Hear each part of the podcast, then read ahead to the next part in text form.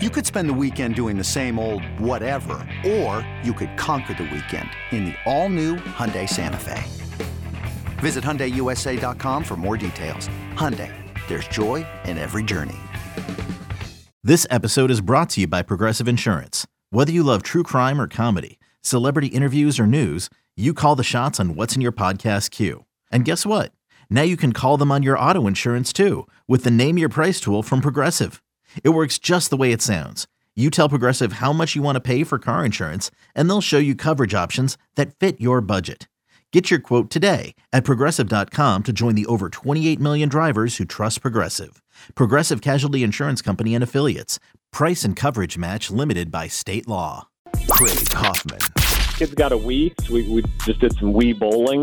Um, You know, Nice. it's a little, little throwback for you there. The Hoffman Show. It- It's nasty out there, man. Just stay inside, fire up the Audacy app. You know what to do. on the Team 980 and the Audacy app.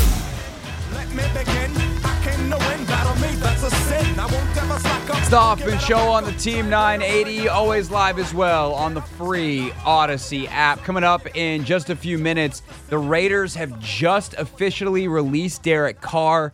Should the Commanders be interested? And before you violently say no, let me talk to you about it. We'll do that coming up in just a little bit. But we're joined by Audacy NFL insider Jason La Canfora, host of the Audacy original podcast In the Huddle with Brian Baldinger and Carl Dukes, covering the entire NFL for a little segment we like to call Not My Beat. Today's top story from the perspective of someone who's there. You are looking live. This just in. Not my beat. Jason with us now, and uh, Jason, this this day has gotten even busier for you up in Baltimore, and, and we were already planning on talking about offensive coordinator stuff, but let's let's just start with the newest news. Todd Monken, the offensive coordinator for the Ravens, coming from the college ranks, most recently at Georgia. How do you like the fit, uh, and how does this obviously impact the Ravens' pursuit of keeping Lamar Jackson long term? Yeah, I don't know. That's going to play a very big role in it. That's up to the owner and how much money he's willing to spend, um, or what they're willing to get in return for trade, because that's where I think that's heading. But I like this hire a lot. From the moment I heard they were interested in Monken and they were interviewing him on my radio show in Baltimore, we talked quite a bit about it, and I said of the candidates available, I think he's the best fit for a multitude of reasons. You know, one, this is a team that's telling you they're not rebuilding, whether you know with Lamar or with not. They think they have a world class defense. They think they're a world class organization, and you know they they fancy themselves contenders. So, with that being sort of where they think they are, and with Harbaugh being where he is in his career, and he's never really brought in some young whippersnapper hotshot, you know, wannabe McVay or somebody who worked with McVay. Like he, they've never really had that guy here. They've never really gone to that model, and and I didn't think they would go with a first time guy this time for a multitude of reasons.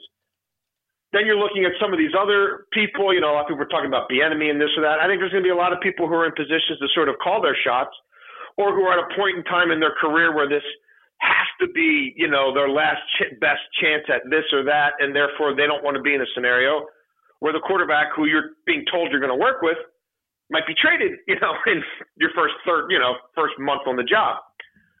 Todd Monken throughout his career has never really worked with exemplary quarterbacks, but he's gotten exemplary um, returns out of them. And he spent a lot of his career coaching the wide receiver position. And my God, has this organization been absolutely unable to draft and develop wide receivers and get the most out of them. So, you know, I think a new set of eyes in that regard are huge.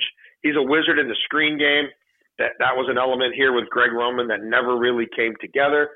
Wasn't a big part of what he did. Guys like J.K. Dobbins, why aren't they getting the ball more out in space? Devin Duvernay, the horizontal passing game never evolved.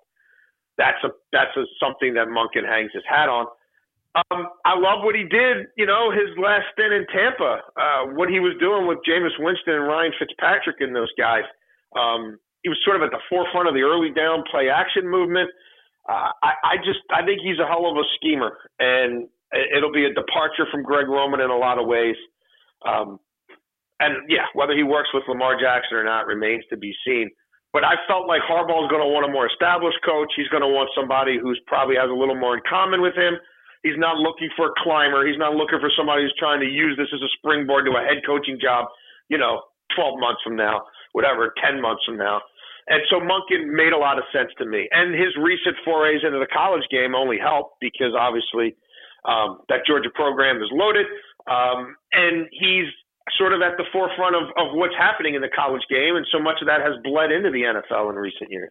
Yeah, no doubt about it. Jason La Canfora, of course, not only our Audacy Sports NFL insider, but hosts afternoons on our sister station 1057 up in Baltimore with us here on the Hoffman Show on the Team 980. So, all right, let's let's do the Lamar uh, stuff real quick because that that seems rather relevant uh, to to our audience oh, yeah. as well. Um, you say a trade is where you think that is headed. Do you anticipate Washington poking around, despite Ron Rivera's comments that they are not going to heavily invest in the quarterback position last week?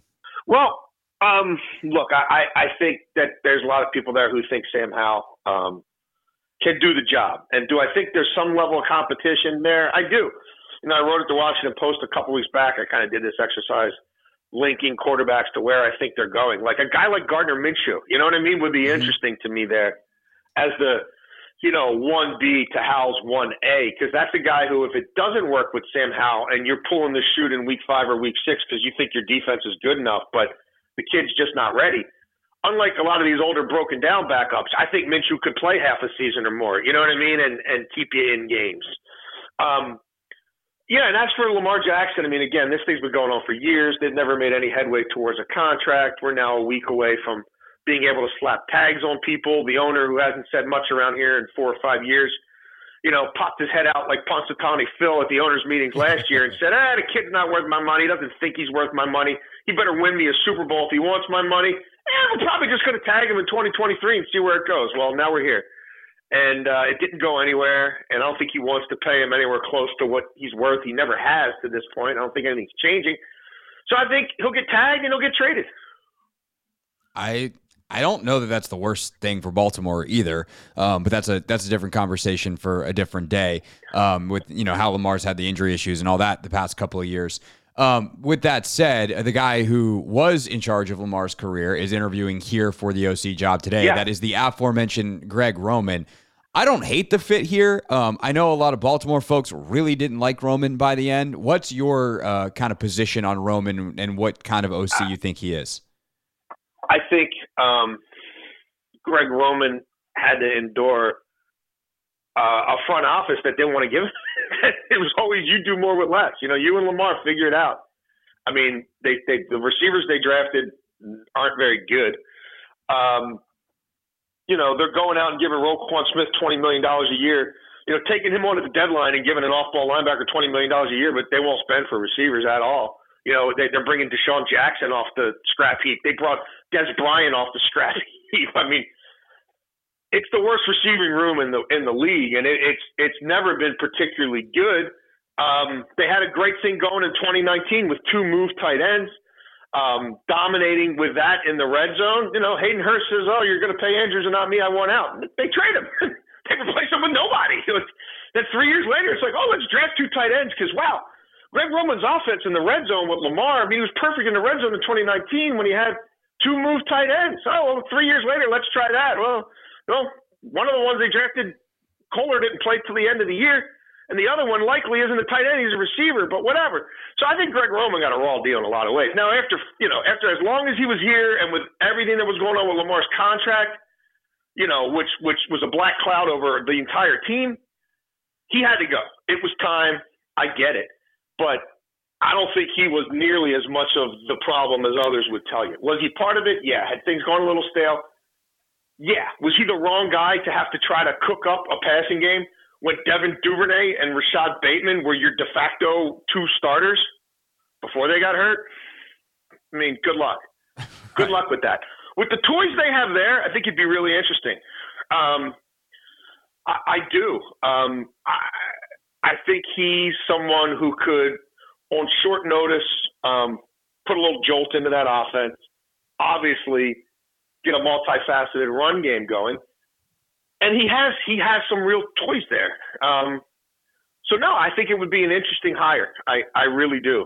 Um, Another day is here, and you're ready for it. What to wear? Check. Breakfast, lunch, and dinner? Check. Planning for what's next and how to save for it? That's where Bank of America can help. For your financial to-dos, Bank of America has experts ready to help get you closer to your goals. Get started at one of our local financial centers or 24-7 in our mobile banking app. Find a location near you at bankofamerica.com slash talk to us. What would you like the power to do?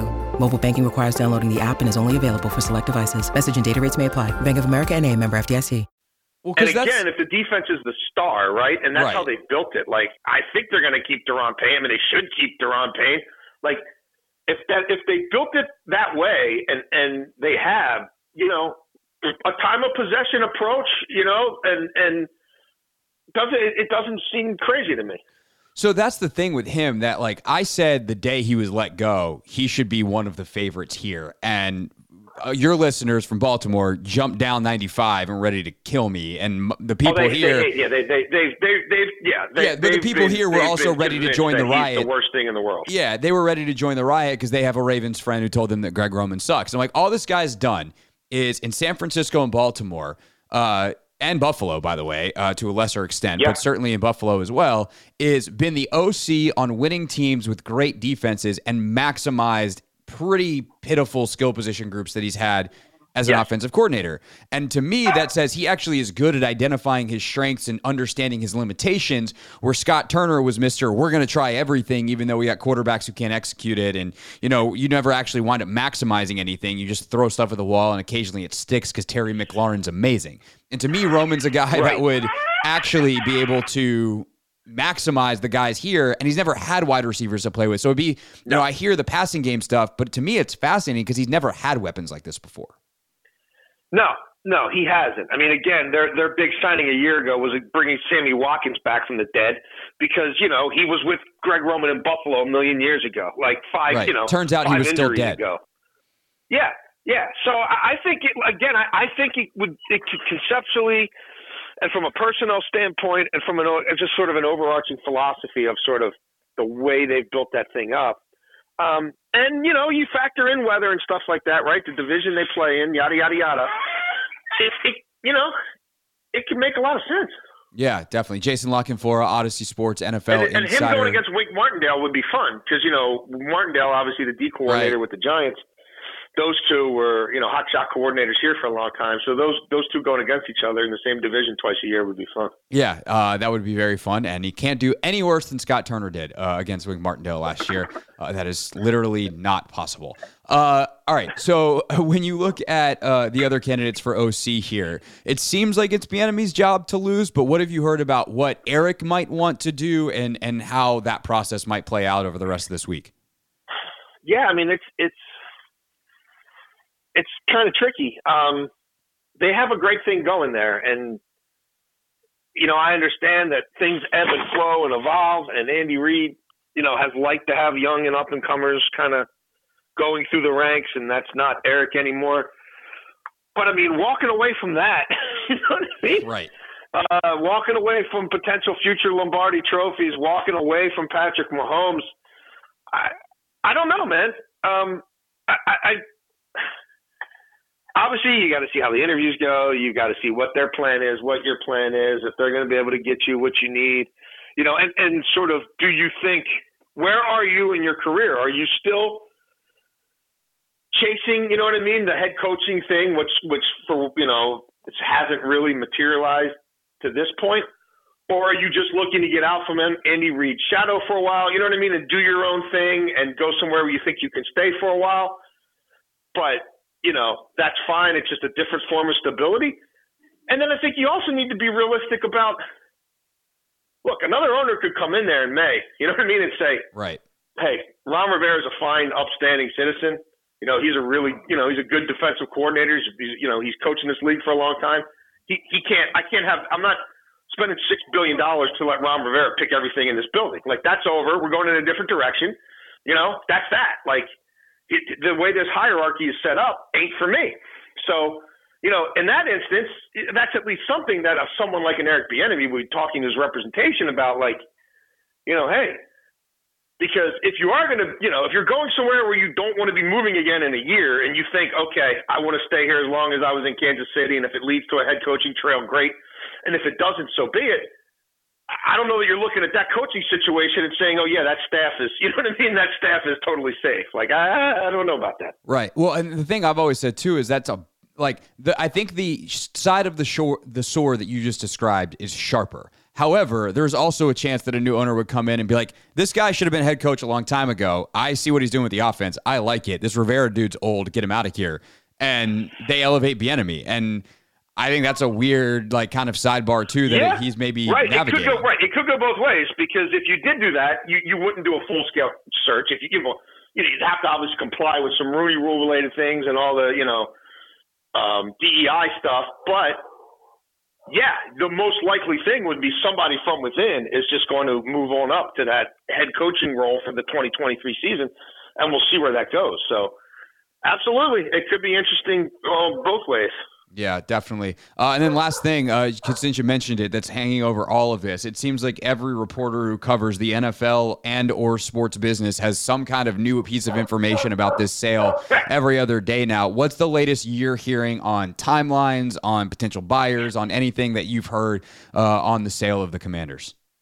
I mean, nothing particularly new other than I, I think there's a a lot of motivation um, from a, for a multitude of parties to try to have this to try to be able to present finalists at the upcoming meeting in March. You know, to kind of have the field whittled down and to know it's going to go to one of two or three different groups, and then obviously, if that's the case, and these people have all been vetted and et cetera, then you could be trying to bring this to a vote in May before waiting, you know, for October.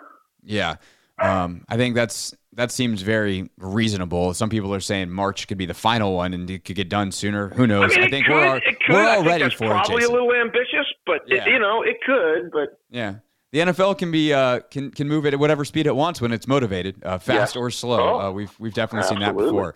Uh, Jason La Canfora, afternoons two to six on 105.7. The fan up in Baltimore, uh, and of course is our Audacy Sports National NFL Insider. Uh, you can also read his work in the Washington Post. Jason, always a pleasure. Thanks much. We'll do it again soon. thanks for having me. Have a great day. Thank you. Jason LaCanfora, everybody again, host of the Audacy original podcast, In the Huddle with Brian Baldinger and Carl Dukes, which covers the entire NFL. Quick break. Come right back. Why Commanders fans need to stop pushing away Derek Carr with so much force. Ah, just pushing him away. Stop. Just relax. Deep breath. Carr, now officially a free agent, released about 30 minutes ago. Why it's at least worth a look. Next.